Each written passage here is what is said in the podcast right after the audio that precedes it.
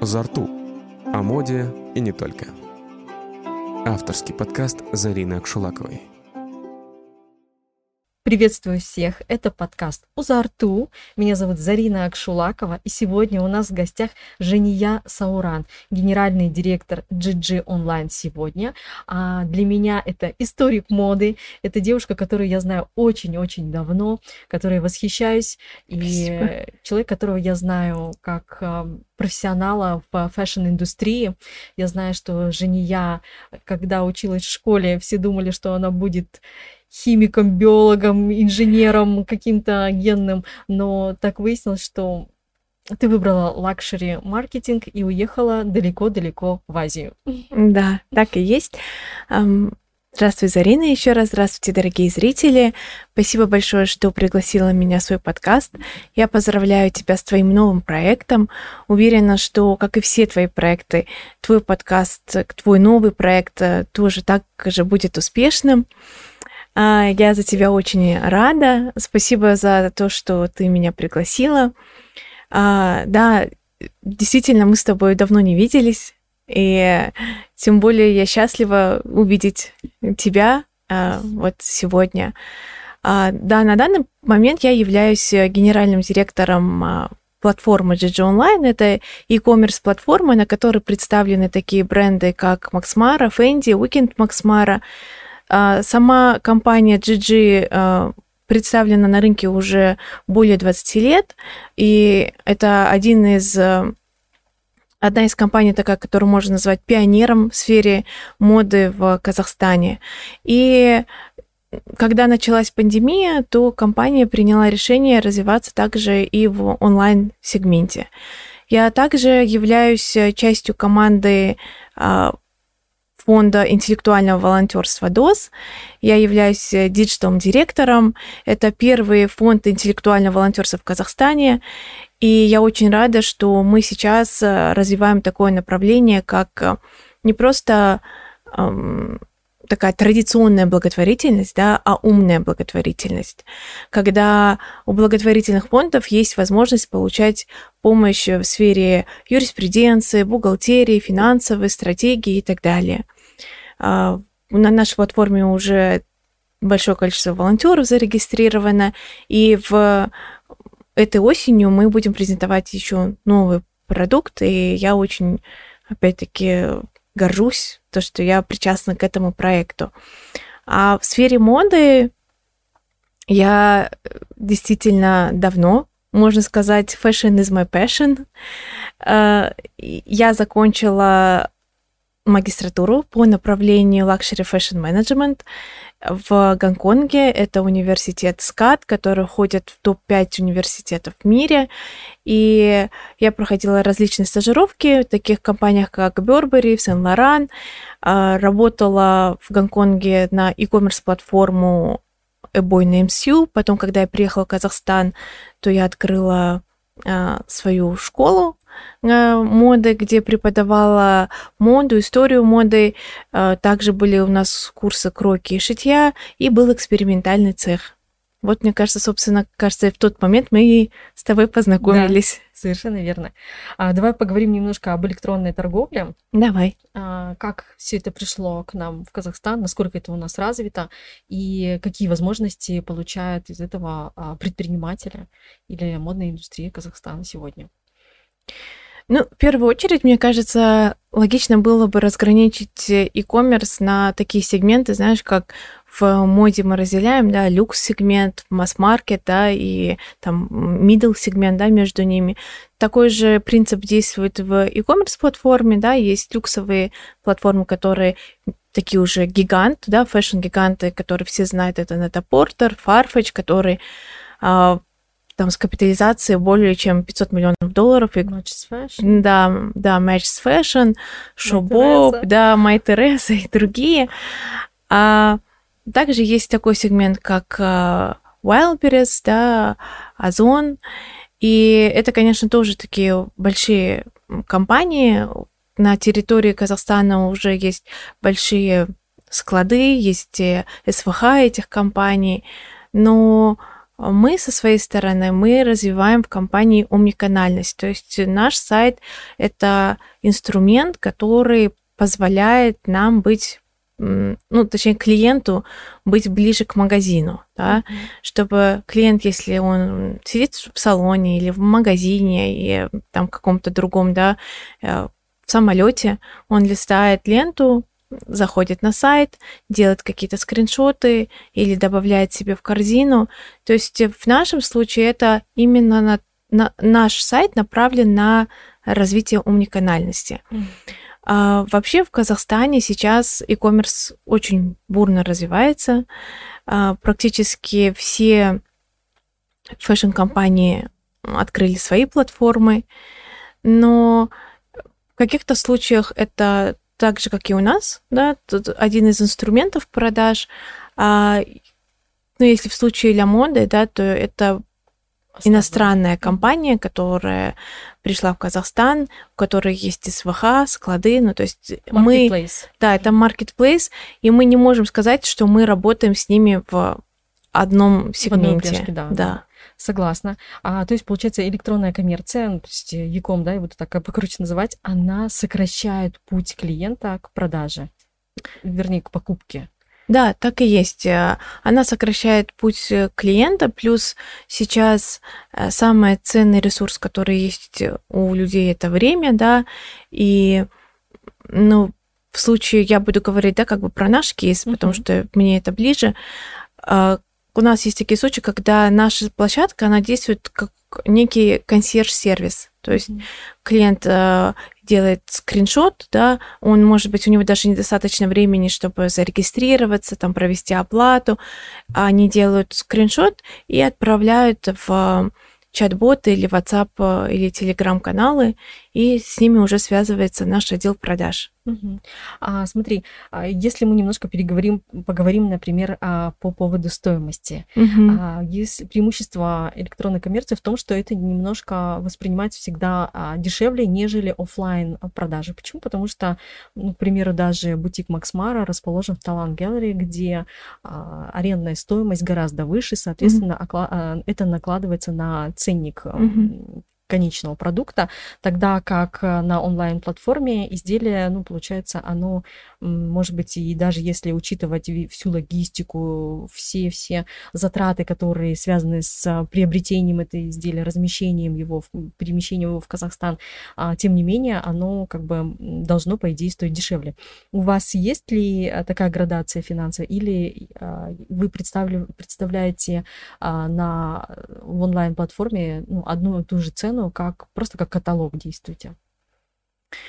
А, мы не действуем как каталог, но в то же время у онлайн-платформы нет своего стока. Угу. То есть мы представляем то, что представлено в стоках Алматы и Астаны, и вот когда мы говорим про финансовую сторону, да, то это было бы закономерно, если бы у нас был свой сток, mm-hmm. да, то есть сток, который принадлежит там вот, ну, только как юридическому лицу GG Online. У нас э, другая ситуация, и также, когда вот мы говорим про финансовую сторону, да, ко мне на консалтинг, на консультации вот приходят бренды и говорят, что мы хотим открыть магазин. И здесь я всегда разграничиваю то, то, что для чего, да, то есть какая цель. Можно сайт открыть на конструкторе, да, там есть Wix, Tilda, да, а если это все-таки такое более, ну, не могу сказать более серьезно, потому что на Виксе и Тильде тоже можно создать очень хорошие сайты, но если это другой подход, да, и технически хоч... усложненный, технически да, усложненный, вы, вы хотите, да, там видеть свою CRM-систему и более такой кастомизированный, да, mm-hmm. подход, то это уже сайт, который вы пишете сами, да, и расходы на сайт на самом деле они довольно-таки высокие. большие, да, они высокие. Плюс э, есть такие инструменты, как э, SEO-оптимизация, Google реклама, да, аналитика. Вот, например, по SEO-оптимизации это такая инвестиция, в которую вы вкладываетесь, и она дает свой результат, ну, где-то только через полтора-два года. То есть для того, чтобы мы сейчас входили в топ-5 в поиске Google, у нас ушло, ушел определенный период времени, да, потому что вы вкладываете SEO, и пока вас Google и там другие сервисы будут вас ранжировать и видеть, что вы вам можно доверять Надежно, как сервису, да, да, что у вас хороший трафик, что вы там э, в SEO вкладываетесь регулярно, а не так, то, что месяц заплатили, потом дальше вы не вкладываетесь в продвижение.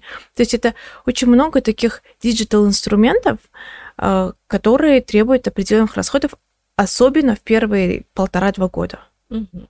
Понятно. Ну, ты знаешь, а, многие, может быть, сейчас а, не поймут, да, и подумают, что, ну, зачем я не предприниматель, и зачем мне эта информация про электронную коммерцию, хотя на самом деле каждый из гражданин, мне кажется, так или иначе, у меня даже дети уже выполняют определенные касания, да, да. то есть э, это тот же Каспий магазин, это OLX, это просто расчеты через э, перев... денежные переводы, угу. все это и есть, да, э, в глобальном да, понимании да. электронная коммерция. Угу.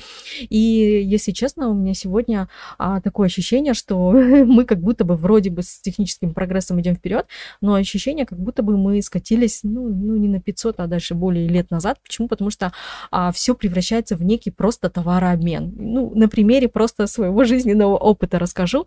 А, к примеру, я прихожу к примеру, у нас происходит какая-то продажа, да, там Каспи QR рассчитались, mm-hmm. деньги, у меня есть непосредственный доступ, как у руководителя компании, я прихожу вечером в овощную лавку, покупаю продукты, этот э, овощник потом после своего, окончания своего рабочего дня идет там, не знаю, ну, покупает какую-то бытовую химию для дома, там, не знаю, фэри, мэри, еще mm-hmm. что-то, и в конечном счете, если посмотреть на всю эту цепочку, как таковая наличность и купюры уже отошли на задний план, yeah. и, соответственно, если посмотреть глобально, то фактически у нас просто товарообмен. Mm-hmm. Ну, то есть э, мы клиенту дали он за какие-то свои услуги получил определенные цифры на счету. Но по факту это получился просто такой вот цепь товарообмена. Вот как ты считаешь, а, e-commerce это все-таки а, что-то такое прогрессивное или это а, немножко модифицированное, забытое старое? Ну, я соглашусь про товарообмен, да, ну, то есть э, это то, что, в принципе, является торговлей, финансовым, да, то, что люди всегда с древних времен производили какой-то товарообмен. А, в то же время я скажу, что то, что у нас есть все электронно, да, то есть это показывает наш прогресс, да, то есть прогресс финтеха, да, то, что финтех тоже продвинулся в этом направлении. А, но когда наступила пандемия, я помню, я читала отчеты McKinsey и других э, аналитических изданий, и там были такие прогнозы, что онлайн сейчас заменит все, да. Но на самом деле мы видим, что офлайн магазины по-прежнему стоят, да, что онлайн не повлиял настолько глобально, как мы изначально думали. То есть э, это он помогает людям, он сокращает их путь, да, в каких-то моментах, вот когда ты сказала, там, э, заказывать хозяйственные товары, продукты. Я считаю, что вот с женской точки зрения это...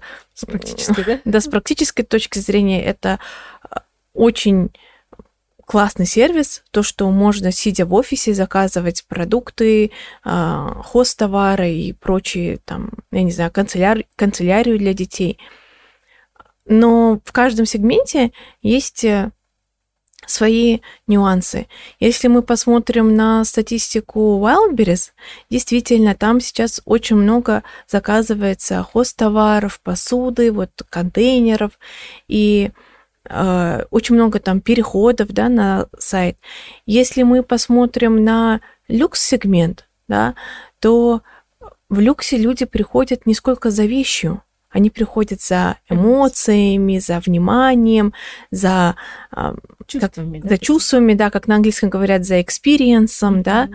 И это изменить полностью нельзя. Опять-таки, ссылаясь там на тот же McKinsey, они говорят, что в лучшем случае к 2025 году 20% от общего оборота будет онлайн. Ну, то есть в люксе, да, но это 20% это не такой большой процент, по сути. И мы видим это тоже и у нас на платформе, то, что люди кидают в корзину, делают какой-то предзаказ, но прийти и забрать заказ, они, если они находятся в Алмате и в Астане, они говорят, я зайду еще в магазин.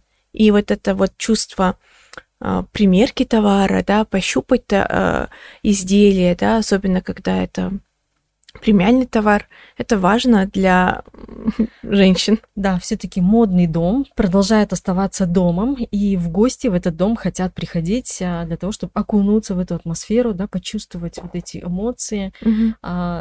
как-то соприкоснуться или быть сопричастными да, к этим а, традициям.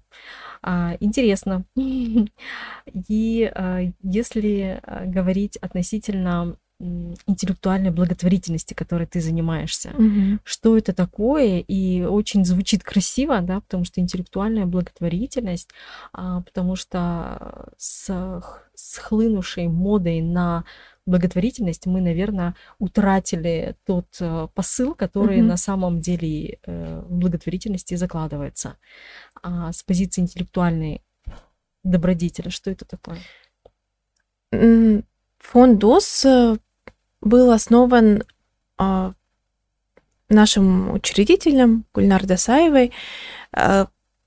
Она в свое время, еще вот 15 лет назад, учредила фонд Дара. И Дара все это время занимался системной благотворительностью. То есть показывал то, то что не приносить конфеты да, в детям или не приносить подарки, да, а именно давать э, возможность, да, там, например, в Дара был реализован такой проект наставники, да, а, разные равные. Но вот если возвращаясь к твоему вопросу, ДОС, да, это фонд, который наше мото это помогаем помогать. То есть мы видим, что сейчас у нас очень осознанное общество, которое радо делиться своими навыками, своим временем.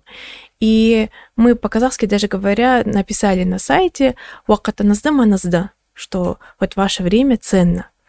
И, например, ты небольшой благотворительный фонд в Павлодаре, да, или там в ну, каком-то другом городе, да, и тебе нужна помощь с, со стратегией, потому что ты не знаешь, как э, правильно осуществлять фандрейзинг, да, как правильно привлекать деньги. И тогда можно зарегистрироваться на нашей платформе. У нас э, проходит э, там определенный отбор, то есть нужно, чтобы вы действительно были зарегистрированы, чтобы был статус НКО, а, был устав, прочие документы. И позже можно выбрать э, на как бы, какое у вас задание, да, то есть там надо загрузить свое задание, что вот мне нужна помощь по части фандрайзинга. И волонтеры наши интеллектуальные волонтеры откликаются на, на задание, и таким образом случается матч. Да? И наши волонтеры нам говорят спасибо, что вы создаете такой грамотный хаб для нетворкинга, потому что мы уже проводили ряд офлайн встреч, и у нас потрясающие интеллектуальные волонтеры, все уже э, состоялись как-то и профессионально, и рады, и готовы делиться своими навыками, знаниями, и они тоже видят в этом какой-то системный подход, даже если когда фонды пишут, ой, ну мне нужно там открыть а, страничку в Инстаграме.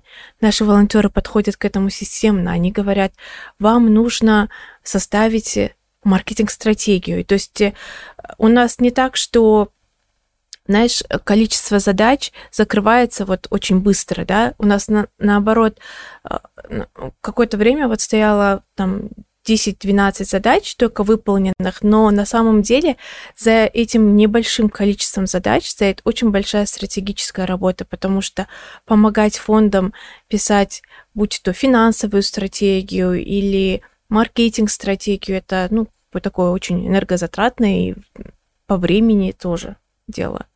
И мы видим, что очень многим фондам нужна помощь по, а, познанием, знаешь, потому что за границей есть такие программы магистратуры, ма- да, мастерские программы, как как управлять некоммерческими организациями.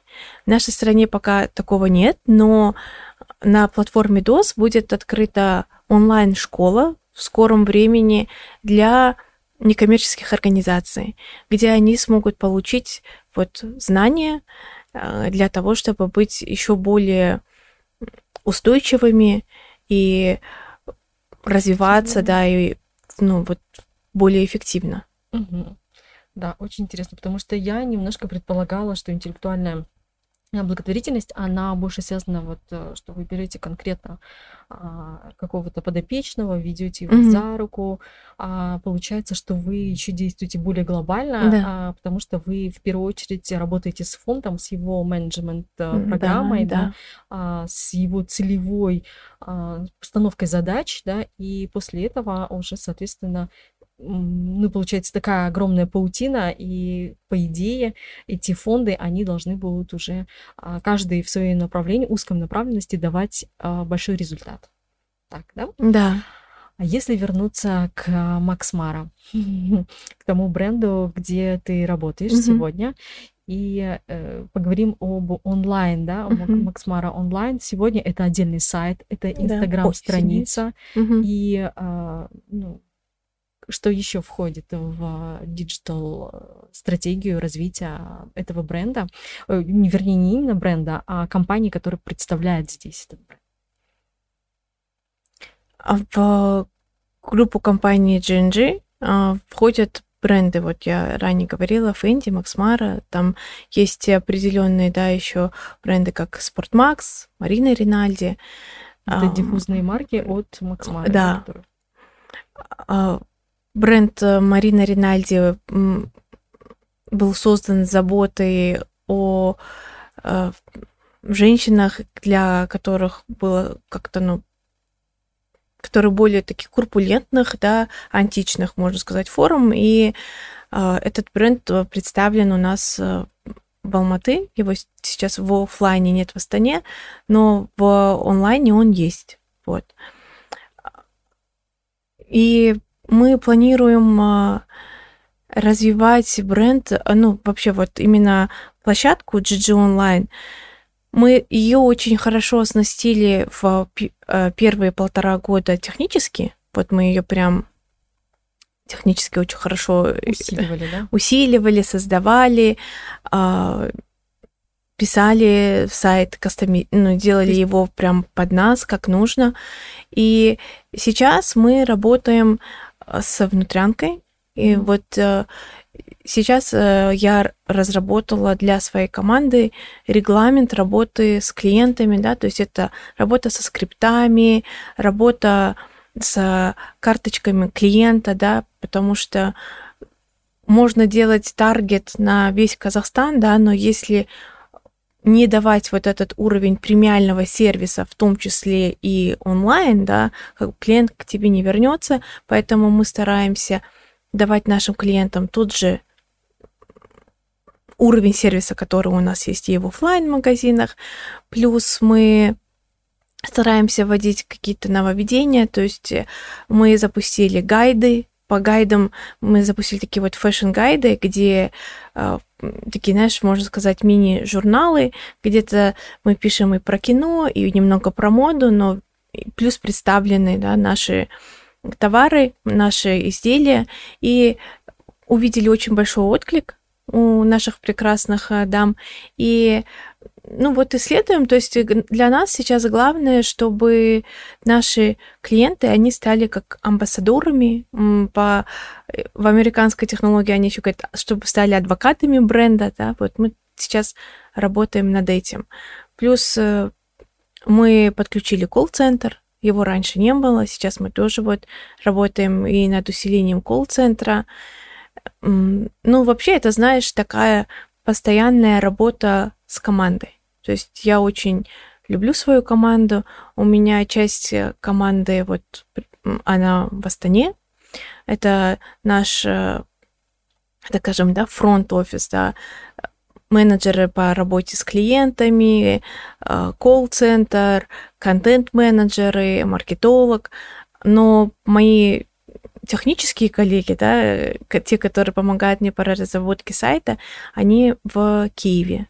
Вот. И за что я им тоже очень благодарна, что несмотря на всю геополитическую ситуацию, они ну, всегда идут навстречу, мы в очень хороших отношениях, и они мне всегда помогают.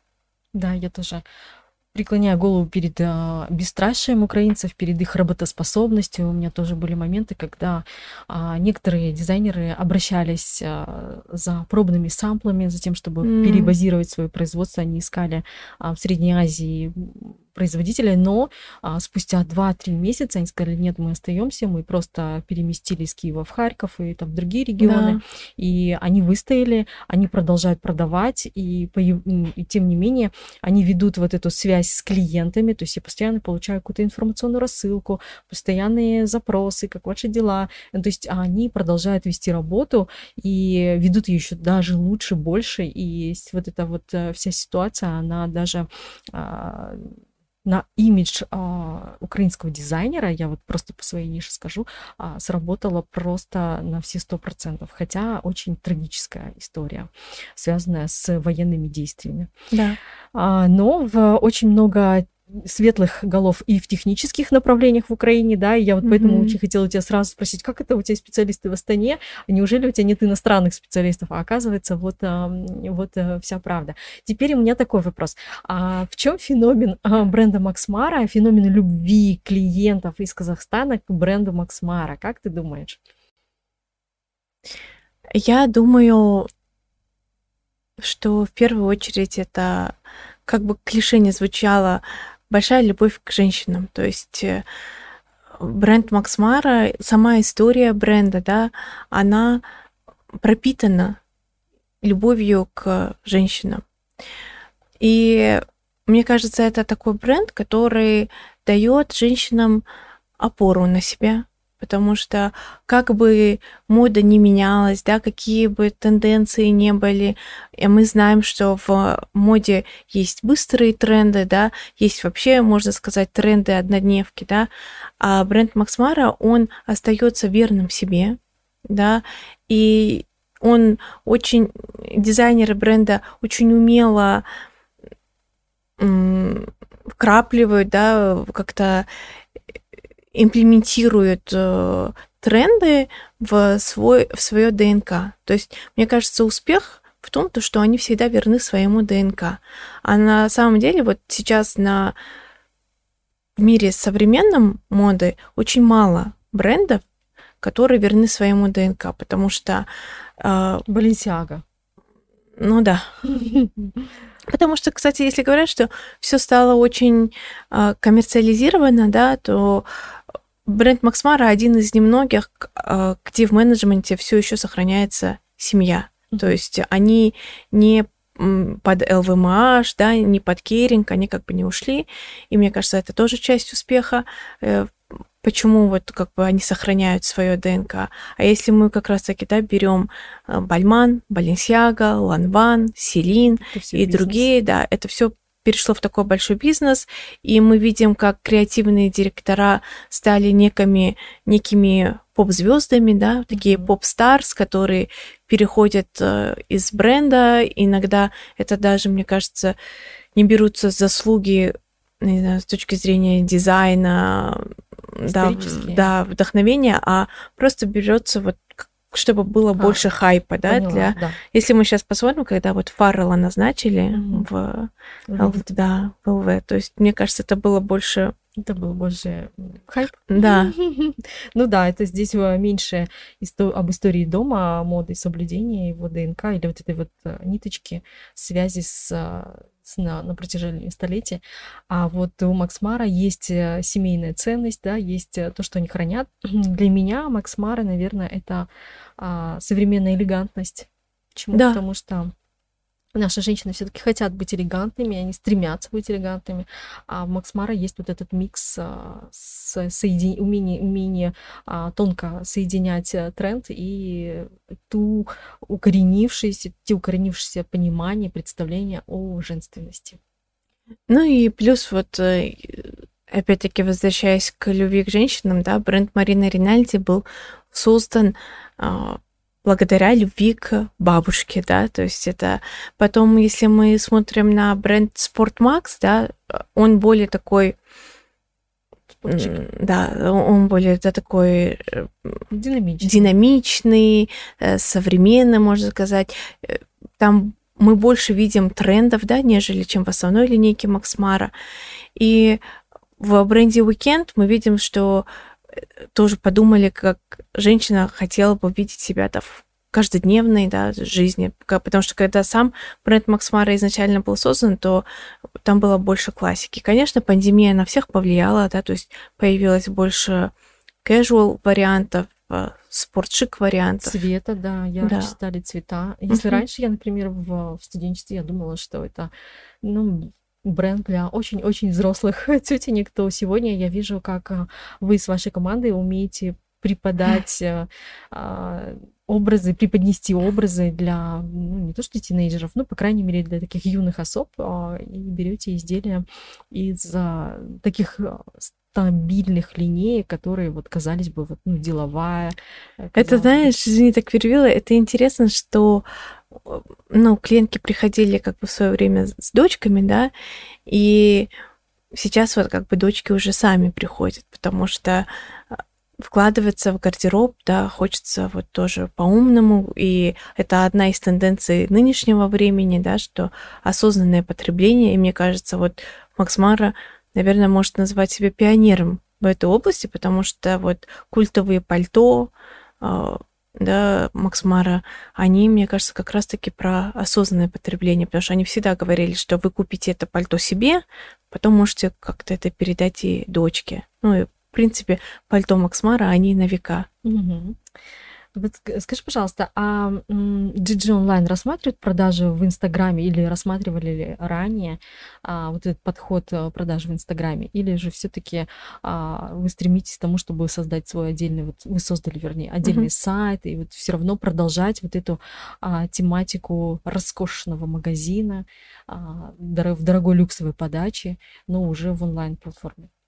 Ну, безусловно, Инстаграм является одной из площадкой, где люди э, проявляют интерес, да, то есть у нас есть э, аккаунты в Алмате и в Астане, и клиенты пишут, интересуются, то есть мне кажется, сейчас э, Инстаграм, ну, по крайней мере, на пространстве СНГ, потому что, мне кажется, вот в западных странах это м- менее так, да, развито, чтобы люди написали, можно там узнать э, стоимость изделия, да. У нас, да, э, мы всегда идем навстречу нашим клиентам, а клиенты интересуются, э, менеджеры это обрабатывают, и далее как бы это уже на усмотрение клиента, хочет ли это клиент прийти в магазин или чтобы ему доставили товар, то мы всегда идем навстречу клиенту. Для нас всегда клиент важен, и, ну да, и мы, в принципе, любим наших клиентов, всех наших клиентов. Да, и любой путь э, продаж, да, соответственно, это и есть путь продаж. Да. А почему я задала этот вопрос? Потому что такие марки, как Dior, Chanel, Louis Vuitton, они имеют э, представлены в Hermes, да, они представлены в соцсетях, представлены а, в Instagram и в других а, соцсетях. Ну, там они не ведут, как правило, продажи. Это просто для того, чтобы иметь репрезентационную, такую, ну, такая а-ля кампейн страница одна большая. Вот, поэтому, ну, поэтому я спросила. Ну, с люксовыми брендами вообще интересно. То есть они все вош- вышли в онлайн. То есть в свое время, когда Нета Портер появился, да, то люксовые бренды, ну, именно такой чистый люкс, как Dior, Hermes, да, Chanel, они всегда говорили, мы никогда не выйдем онлайн, да, то есть преимущество а, люкса это то, то, что вы должны прийти оффлайн, да, ногами, как говорится. И я помню, как раз когда я работала и проходила вот практику в Гонконге, нам говорили, вы что, Инстаграм а, и вообще e-commerce в целом, да, вообще все, что касается онлайна, это вообще не про люкс, да, но мы сейчас же видим, что как рынок изменился, да, люди сидят на показах на первом ряду, да, ты видишь уже все через прямой эфир Инстаграма, да, А когда мы говорим про те же культовые марки, Dior создал свой сайт, да, у них есть сайт там dior.com официальный, но он с точки зрения такой есть параметр, да, usability experience, как э, себя чувствует покупатель на сайте. То есть для покупателя он не совсем удобный. Ну да, там выставлена красивая витрина, каталог, то есть можно посмотреть цены. А, но это опять-таки мы говорим про головные офисы, да. А у нас все-таки другая история, то есть это э, мы представлены в Казахстане локально, и мы к своим клиентам идем навстречу. Но в целом, вот э, если посмотреть на компанию GG Online, uh-huh. получается, что Макс Мара это более такой флагманский да, бренд, несмотря на то, что там есть Фэнди, а, когда-то Живанши, да, входил в состав тоже GG uh-huh. Online. А, если я не ошибаюсь, Сандро были, да, в составе? Нет, Маши Сандро это... не было. Uh-huh. А, были другие бренды, но я не могу точно сказать, потому что на тот момент, когда я пришла, э, их не было. Ну, то есть я не знаю как бы вот э, всю линейку брендов. Mm-hmm. Но вот э, тем не менее такая вот яркая ассоциация с DJ Online или вообще с самой компанией GNG. Макс Мара, это, флагман, да, да. это вот Макс Мара. Угу. Да, так и есть. И у людей, ну, мне кажется, да, компания GNG ассоциируется с брендом Максмара. И люди любят бренд, ищут бренд. И мы видим, что ну, на сайте, конечно, мы видим по тепловой там карте, где куда люди чаще всего заходят, да, мы говорим, куда клиент проваливается, да, на техническом языке то это, конечно, Макс Мара. Расскажи про технические возможности сайтов. Вот, то есть э, вы отслеживаете, а, кто сколько человек к вам зашло, да. кто а, на какой информации остановился, заинтересовался, сколько минут там, не угу. знаю, провел, сколько часов провел на вашем сайте. А расскажи вот про вот эту всю внутреннюю систему, как она организована, и что для тебя самое интересное внутри работы онлайн-магазина.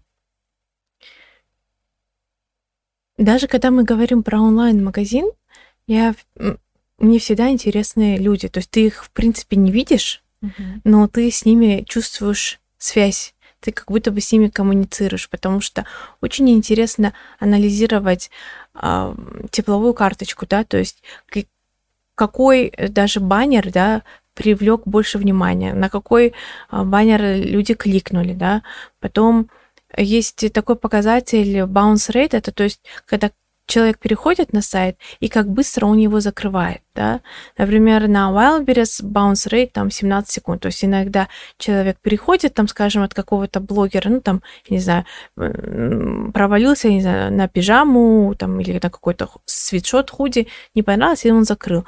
У нас очень хороший bounce rate, это порядка 7-8 минут, что для e-commerce это прям вау, потому что если bounce rate составляет больше трех минут, это считается, что вы очень хороший сайт, и клиентам интересно на нем скроллить, серчить, да, как сейчас говорят современным языком. Мы видим большой запрос от клиентов, мы видим также, стали видеть в последнее время, но это, конечно, не часто, но такие единичные случаи из Кореи, из Японии, из Швейцарии, да, эм, поступают заказы. Тоже очень интересно в таких случаях обрабатывать заказы.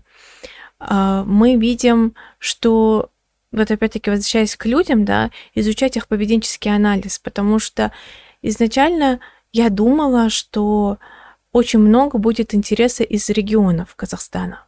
Ну, потому что в Алмате и в Астане же есть офлайн точки Я думала, наверное, будет больше заказов там из Атырау, из Актау, да, где мы не представлены. Но позже, когда мы проводили там анализ клиентов, мы выяснили, что вот часть э, поведенческого анализа клиентов, что когда они приезжают из региона в Алмату и в Астану, им хочется ходить в офлайн магазины То есть это для них вот часть как тоже опыта, experience а, проводить время там, погулять там по тому же Талану или в Алмате по Есентаю, что тоже было очень интересно выяснить. Несмотря на то, что у нас и Fendi, и Max Mara представлены в Алматы, наиболее а, часто заходят на сайт а, жители Алматы, что тоже было очень интересно для нас узнать. Также А, интересно, что люди, знаешь, а, им вот это все равно важно человеческое общение. Это на английском называется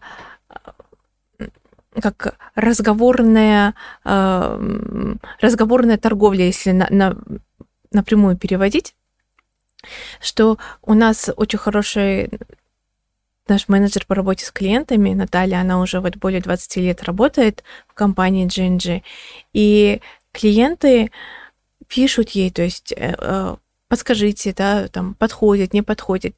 И вот она так очаровывает клиентов, я по-другому не могу сказать, что клиенты к нам возвращаются. И это тоже, вот, например, с технической точки зрения, когда говорят, ой, мы только построим сайт, я всегда говорю, что должна быть возможность у клиента все равно коммуницировать, да, то есть это через WhatsApp, Telegram, через uh, колл-центр, да, какие-то вот такие тоже вещи, они, ну, технического характера, они важны.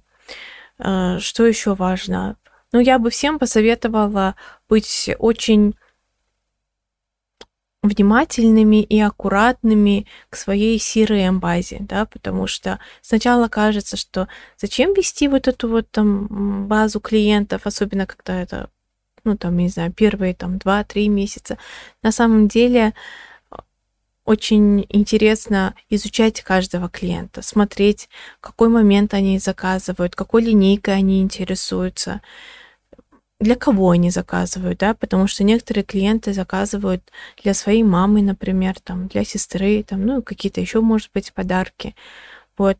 Потом, изучая наш менталитет, мы думаем запустить на сайте такую опцию, как э, особые случаи, да, то есть это наши казахские ну, кудалыки, дни рождения, да, то, что люди чаще всего покупают на подарки. Вот это как бы тоже важно. И мы видим спрос на онлайн-сертификаты. Э, вот мы их сейчас тоже запускаем.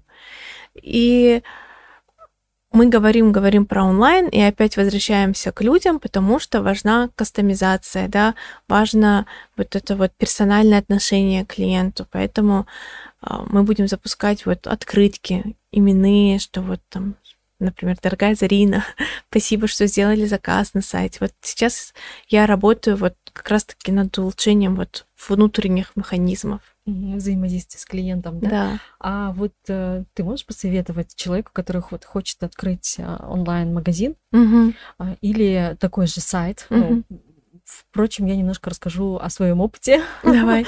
о своем горьком опыте в 2014 году, когда мы с моей сестрой запустили э, клатчи. А, да, да, да. Different деревянные, инкрустированные натуральными агатами. Мы хотели сразу запустить э, интернет-магазин. Угу. Ну, собственно, это была первая первичная цель.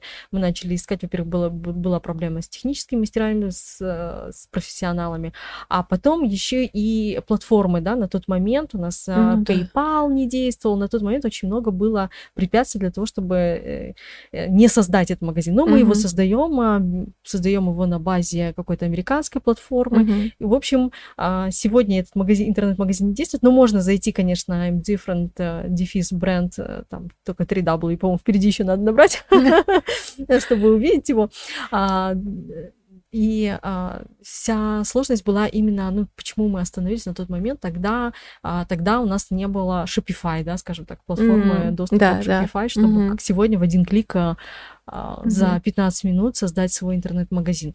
А сегодня у эм, у людей есть такая возможность э, в Казахстане. У нас есть все возможные платежные системы, а, оборот средств облегчен. И расскажи о плюсах и минусах. Возможно, есть какие-то законодательные плюсы или минусы. А, может быть, эм, пару советов для того, чтобы как, с чего начать э, для создания своего а, интернет-магазина. Ну, в первую очередь я бы посоветовала определиться с э, целью, да, потому что есть случаи, когда это должна быть просто визитная карточка, да, когда это ведутся какие-то переговоры с теми же зарубежными компаниями, да, у нас есть шоурумы, в которых представлены зарубежные бренды, и чтобы как-то о себе заявить, э, часто я знаю, зарубежные компании спрашивают, есть ли у вас сайт, да. В таком случае, например, достаточно вот посадочные лендинг страницы, да, на которых будут история шоурума, какие бренды представлены. Есть э, возможность создавать каталог, да, а, каталог, где э, люди ознакомятся с ценой, опять-таки с заботой о времени клиента, да, что клиент зайдет, увидит, то есть э, ему ну, как бы эти цены, да, ценовые предложения подходят или не подходят, да, или если мы уже говорим о создании своего маркетплейса, то здесь я, конечно, скажу, что это инвестиция, да, потому что к созданию такого сайта тогда надо подходить э, ну, как к оборудованию, потому что вот есть, да, амортизация, да, у оборудования, то есть здесь тоже вы создаете сайт, это технический продукт, э, в случае, если там что-то, ну, там, не знаю, компания закроется, то этот продукт, это, это его, э, ну, вот, да, начинку, да, техническую, можно продать. То есть это как оборудование своего рода, но только виртуальное. А, можно я перебью? А, вот ты сказала, что это инвестиция, и всякому инвестору в первую очередь нужно... Окупаемость. Да, понимать, что должна есть какая-то окупаемость, и есть риски, которые он несет, угу. вкладывая да. в определенный бизнес. А, да, да, да. Есть риски с, с невозвратностью средств. Да, есть риски с невозвратностью средств. И здесь, опять-таки, нужно понимать, что это игра в долгую. Да? Если у вас представлен офлайн магазин то люди смотрят, например, товар онлайн, да, они посмотрели что-то и говорят, а, например, общается даже с менеджером по работе онлайн, и говорит, я потом, ладно, приду в магазин, но это не всегда можно отследить, да, вот эту конверсию, что человек из онлайна, как он пришел в офлайн, но тем не менее онлайн очень хорошо помогает для вот создания вот этой омниканальности. Второй момент, в каком э, сегменте, да, планирует э, развиваться бизнес. Если это ну, не знаю, как э, средний чек на Wildberries, да, тогда и у клиентов не будет, не знаю, больших ожиданий и запросов.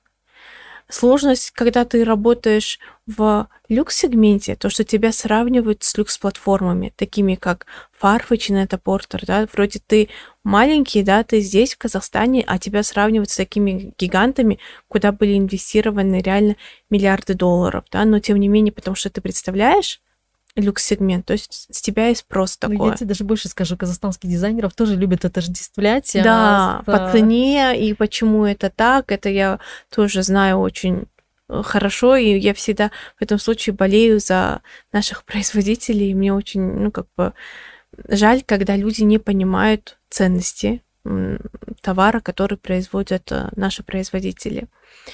А, ну и вот по юридическому, ну, там уже это какие-то такие внутренние моменты, когда если привлекать на работу, там, не знаю, тех же иностранцев, да, то есть это уже э, э, элементы договора, да, то есть там и налогообложение.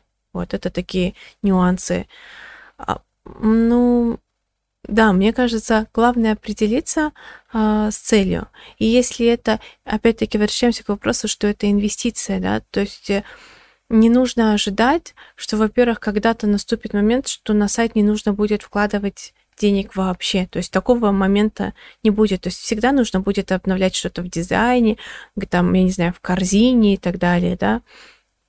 Технические бэкэнд там моменты. А, ну и зависит от того, какой там средний чек, да, у тебя на сайте, сколько брендов а, представлено тоже это важно. Могу рассказать кейс интертопа, потому что на территории СНГ это считается одним из самых прорывных кейсов, потому что они первые, кто пошел в онлайн среди всех. Это было еще 10 лет назад. То есть, когда об онлайн на территории СНГ мало кто думал. И там был очень, там была очень небольшая конверсия именно по онлайн. То есть только по-моему, в 2018 году конверсия стала достигать там 10-12%. Если конверсия а, достигает 8-10% в онлайне от общего оборота, то считается, как бы онлайн уже сам себя ну, да, не то, что даже окупает, все равно офлайну приходится, да, поддерживать онлайн, но уже тогда считается, что проект состоялся. а, до 20, до вот февраля 22 года, до начала войны, я знаю, что Интертоп вложил порядка 5 миллионов долларов в развитие искусственного интеллекта на сайте. То есть сейчас все мировые компании идут в развитие искусственного интеллекта на сайте, и вот Интертоп является одним из таких пионеров. И я знаю девушку, которая вот работала в Интертопе, она со мной поделилась историей, когда она спросила своего руководителя, зачем вы вообще вот вкладываетесь в онлайн? Он же ничего нам не приносит, только вот вкладываем, вкладываем инвестиции. И он сказал, я аж пошел на это осознанно. Я знал, что вот 10 лет понадобится на то, чтобы этот э, бизнес поставить. Вот возвращаясь к тому вопросу, что надо относиться к этому как очень такой долгосрочной инвестиции. Ну, как бы вот эту иллюзию, что вот мы сейчас выйдем в онлайн и на нас там горой посыпятся заказы, ну, это не всегда правда. И плюс, когда это касается ну, вот ты, да, производитель женской одежды, когда это касается именно одежды, то это более сложно. Ну, если бы вот продавали стаканы, то это было бы гораздо легче. Да, согласна. А с одеждой сложнее, потому что есть, э, есть человек, есть потребитель, есть формы, а, есть вкусы, есть э, мнение извне. Ну, то есть там очень много-много-много показателей, под которые нужно построиться, чтобы продать элементарное хоть Ну да, и потом вещь. Э, у всех брендов свое лекало, да? да. У женщин разные типы фигур, да, да, да. и... А, Про это я и говорила. И регионально. Да, и регионально, да. А, еще, кстати, вот отсюда у меня назрел один вопрос. Ты уже училась в Азии, и европейский рынок, он немножко, вернее, не европейский рынок, а европейские продавцы, скажем так, я их mm-hmm. назову, они когда-то упустили ну, лет пять назад, нет, даже больше, наверное, они упустили из виду, что азиатский рынок а, нужно делать ставку на него. Да, такой бум-эффект там, да. Да, такой бум-эффект продаж, и тут они их а, с, не знаю, очень хаотично, очень быстро, очень в попыхах начинают а, разворачивать там различные компании, я имею в виду рекламные компании, mm-hmm. начинают на равных принимать э, телевизионных или там актрис, звезд, да, а, да. там ведущих телешоу, а, приглашать их в качестве ролл-модел своих брендов, но уже какой-то этап они пропустили. Угу. Расскажи немножко про это, вот про, про азиатский рынок. Как он будет развиваться, как ты думаешь? Мы же тоже, мы же и там, и тут, и нужно быть готовыми ко всему. Мне кажется, азиатский рынок, он а, незаслуженно был проигнорен, но не только позиция то, то что там понятно, западные бренды, да, там производили свои а, капсульные коллекции, как-то, да, когда было понимание, что такие страны, как Китай, Япония, Корея, да, там очень много а, состоятельных людей, да, и которые прилетали в Европу в свое время на шопинг, а потом уже европейские бренды стали производить капсульные коллекции специально для этих стран. Но я хотела бы обратить внимание на дизайнеров азиатских, которые вот сейчас на них, мне кажется, действительно направлен вот фокус внимания, да, вот на них вот сейчас свет, потому что раньше все равно, ну, традиционная, да, мода, столицы моды это Милан, Париж, Нью-Йорк, да, Лондон, а азиатских дизайнеров как-то для того, чтобы им пробиться, им нужно было приезжать на вот эти недели моды. Мне кажется, сейчас мы увидим то, как а, вот это тренд на самоидентификацию, тренд на уникальность, и это все есть в азиатских дизайнерах. Но мы, в принципе, видим уже а, последние, да, вот пять лет, как корейский рынок, да, изменил, да, то, что благодаря их корейским креативный хаб, да, который развивал параллельно и fashion-сегмент, и музыкальную индустрию, и фильм, да, индустрию, там как эти сериалы, дорамы, да, называются. То есть, в принципе, вот эта вся кей-поп-культура, она захлестнула мир, да. И мне кажется, что сейчас рассматривать моду как отдельный сегмент, ну, как бы тоже не было бы совсем правильно, да. Мы видим, что азиатские актрисы, как ты сказала, а, азиатские фильмы сейчас становятся более популярными, и они уже а, ну и рынок потребления там огромный, потому что численность населения... А, ну да, рынок потребления огромный, в то же время вот, мне кажется, если сравнить те фильмы, которые выпускались в том же Китае, да, ранее, то они одевали актрис тоже как-то западные эм, стиль бренды, да. А вот сейчас это уже идет э, тренд вот самоидентификации. Мы видим, э, что Э, китайские актеры предпочитают китайские бренды, например, да, угу. и у людей просыпается интерес вот к моде, к искусству. К азиатскому, да, согласна. А вот если ну, кстати, мой традиционный вопрос ко всем относительно искусственного интеллекта. Вообще мода — это самый большой союзник, вообще вся индустрия, да. fashion-индустрия — огромный союзник искусственного интеллекта. А, во-первых, потому что именно из этой индустрии очень сильно вливаются средства в его развитие, и а, тот же азиатский рынок очень хорошо подружился с искусственным интеллектом благодаря а, большой численности потребителей и развитием плюс э, технический процесс в Азии, да, какой колоссальный, mm-hmm. быстрый. А, вот а, отсюда у меня вопрос, как ты относишься к развитию искусственного интеллекта, чем он нам грозит, а, как с ним дружить, подружиться или как его приручить? Я всегда за инновации. Я человек, который люблю учиться всему новому, и мы активно используем чат GPT у себя в работе и в написании блогов на сайте. То есть чат GPT у нас активно используется, в том числе и использование нейросетей, да. Конечно, э, таких колоссальных инвестиций, чтобы вот внедрить АИ для того, чтобы он нам CRM-базу сделал, да, как бы об этом речь не стоит, но о том, что я, знаешь, я за осознанное потребление, и мне кажется, что искусственный интеллект поможет в том, чтобы люди относились к моде более осознанно. Те же самые, да, 3D-показы, да, ты увидишь модель а, в 3D-исполнении, может быть, ты и подумаешь, нужно ли ее воплощать, да, нужно ли ее шить. Мне кажется, 3D-показы, они станут уже не только вот таким... Сейчас это больше для такого вау-эффекта, да? Мне кажется, они уже станут в будущем для нас прям полноценной реальностью, потому что сейчас даже большие бренды, да, они в этой гонке fast fashion, да, что постоянно нужно делать какие-то дропы, капсулы, круизные коллекции, да. Раньше это вот было традиционно, да, по осень, зима, да. весна, лето, да, это уже же потом позже mm-hmm. стало, что нужно и круизную, и прифол, и какой-нибудь дроп еще рождественский, и еще mm-hmm. что-то. А, мне кажется, вот э, коллаборации, коллаб... да. да, коллаборации, да.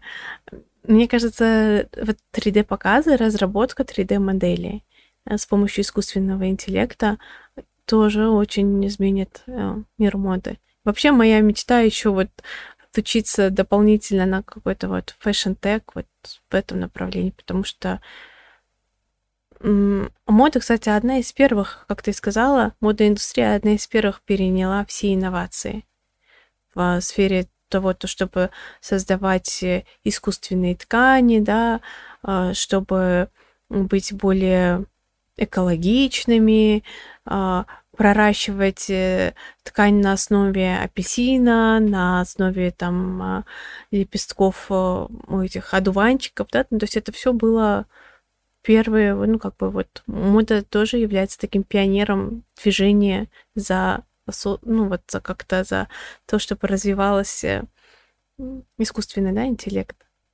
Да, супер. Спасибо, ты мне, кстати, дала огромную пищу для размышлений. Да. А, для своего бренда и не только, а в целом для развития моего подкаста, а, потому что к каким-то вещам я отношусь серьезно, к каким-то несерьезно.